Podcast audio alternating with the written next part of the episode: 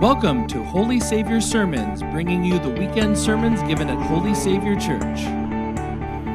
Well, this morning we're going to wrap up our series, Christmas Isn't Canceled. As we wrap this series up, we're going to start with a question for you. So the question I think we ask, you know, in the post-Christmas time, especially if you're a little kid, but even as an adult, we want to know this question. The question is this: what'd you get for Christmas? Isn't that just a fun question to ask? What'd you get for Christmas? As a kid, of course, you really want to know. I can tell you this year, I got a bicycle for Christmas. I really did. I got a bicycle for Christmas. And I'm excited because I got a new bicycle for Christmas. And I got to be with family for Christmas.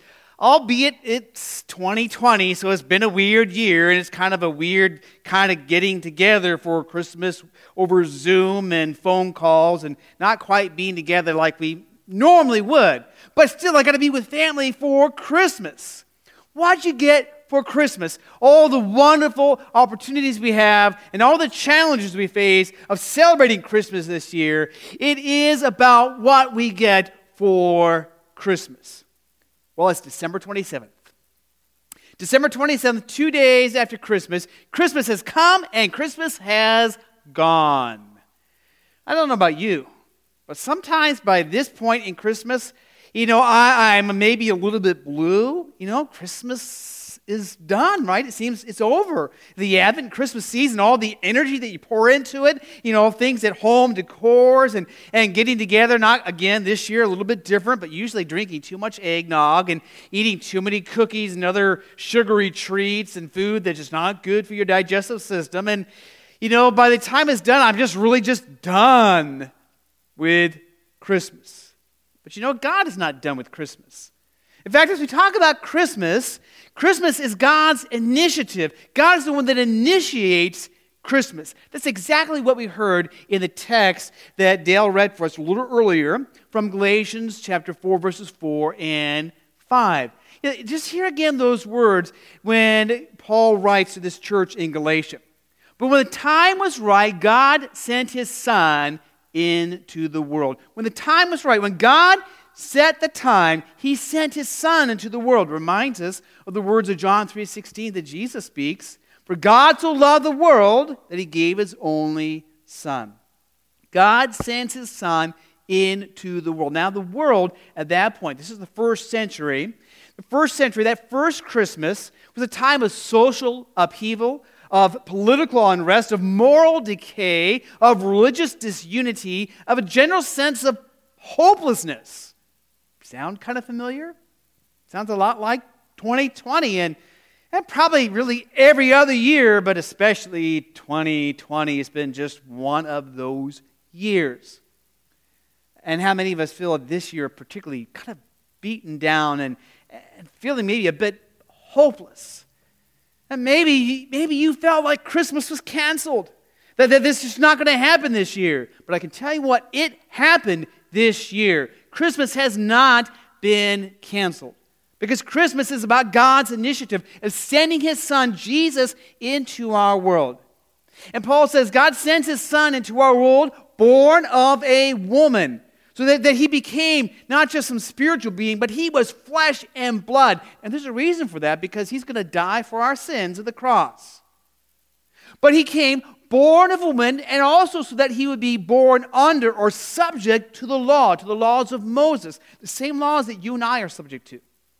In fact, if you take an assessment of yourself this year, go ahead and do that, think really quick, and think about all the sins you committed this year. I'll take a moment here and think about the sins. No, actually, I'm not going to think about them all, because we'd be here a long time thinking about all the sins that we have committed.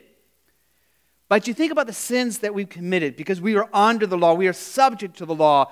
Those sins remind us that there is no way we can be good enough. We can be good enough to be saved by what we've done. We might be good enough to be on Santa's good list and escape getting a lump of coal. But to be saved by our works, by our efforts, by how good we've been, it's not going to happen. So God takes the initiative. God sends his Son into this world. God sends his Son to this world, born of a woman, and then under or subject to the same laws that we are subject to. And this is where we get kind of a theological term when we talk about his active obedience, that Jesus actively obeys the law. In other words, Jesus never broke the law of Moses. Jesus was completely obedient. Jesus never sinned. And not only did he never sin, he then takes that sinless life that he lived and he goes to the cross for you and for me. So again, just take a moment. Think about some of the sins that maybe you're still dwelling in your mind and on your heart and maybe even weighing on your shoulders that have been part of your twenty twenty year.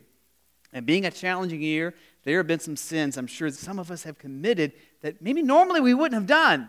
It's been frustrating and challenging. And yet Jesus takes all of those sins in this perfect life that he lived, and then he takes it to the cross. And so Paul goes on and he says that God sent him to do what? To pay for our sins, to pay the penalty for our sins. And he does that by suffering and dying on the cross. That's his, what we call, passive obedience. The Son of God willingly lets himself die for you and for me, for the world. That's so important as we kind of look back, not only on twenty twenty, but, but every moment, every breath we've ever taken, every sin that you and I have ever committed, that all of those sins are placed upon Jesus at the cross. And what do we get out of that? We get two important things. Two important things that are part of God's initiative. And remember, we asked that question, what did you get for Christmas, right? And maybe some of you answered, I got a bicycle. What we got for Christmas, we got freedom from our sins, freedom from that slavery to the sins and to the law, and we are adopted as God's children. Think about that just for a moment. That we are free from our sins. We are free from the burden of having to obey the law. That doesn't mean we can disobey the law, but, that, but having to obey the law to earn God's love, to earn God's favor. We don't have to do that because Jesus did that for us. And that, that now frees us to live our lives for God. And when we do sin, and we're going to sin, as we look at twenty twenty-one, I guarantee you, you and I, we're all sin. But when we do, we go back to our Savior, and we know that his blood paid for our freedom. His blood paid for our sins. Our sins are forgiven. And then we talk about living in this Christmas. We talk about a Christmas that isn't canceled. We talk about what it means to live in this relationship. And that's so important that God wants this relationship with you and me. He wants this relationship with every single human being that has ever existed, that ever will exist. So he sends his son at just the right time into a world that was just as broken as it is today, into the lives of broken people like your life and my life. He sends his son into this world so that he can redeem us and so that he can adopt us to be his own. That's an important truth for you to know, for us to celebrate this Christmas. You are redeemed, and you are a child of God. God loves you. And we place our faith and trust not in ourselves, not in anyone else, not in what we do, what we fail to do. We place our trust in Jesus. You see, Christmas isn't canceled. I mean, this has been a challenging year, twenty twenty. But it hasn't canceled Christmas. And our sins, whether they are small sins or big sins, sins that we have completely forgotten about, or sins that weigh heavily on us and stick to us like glue, those sins haven't canceled Christmas. Christmas isn't canceled because the gospel is never canceled. Let that just sink in. Christmas isn't canceled. Because the gospel is never canceled. There's nothing in all of creation, no experiences that we can go through. There's no sins that we can commit or things that we can fail to do that can cancel the gospel. Because the gospel, the good news of God's love for you, for me, for the world, is not dependent on us. It's dependent on Jesus, the one who came at just the right time, the time that God had planned long ago to fulfill the promise that God made, to send his son to redeem us, that he can adopt us as his children, children whom he loves, children whom he cares for, children whom he is with every moment of every day. Christmas isn't canceled because the gospel, say it with, with me, is never canceled. Christmas isn't canceled. You know why? Because he is risen. He is risen indeed. Hallelujah and amen. Let's pray. Lord God, we thank you. We thank you that this Christmas isn't canceled. Not just this crazy year of twenty twenty, but every Christmas. Because the Christmas is about the gospel. And the gospel cannot be undone. It cannot be canceled by anything this world throws at it, by any sins that we have ever committed. Because the gospel is dependent on you. It's dependent on what you have done for us and your Son, Jesus Christ, who was born, who lived, who died, who rose again, that we may have life in him.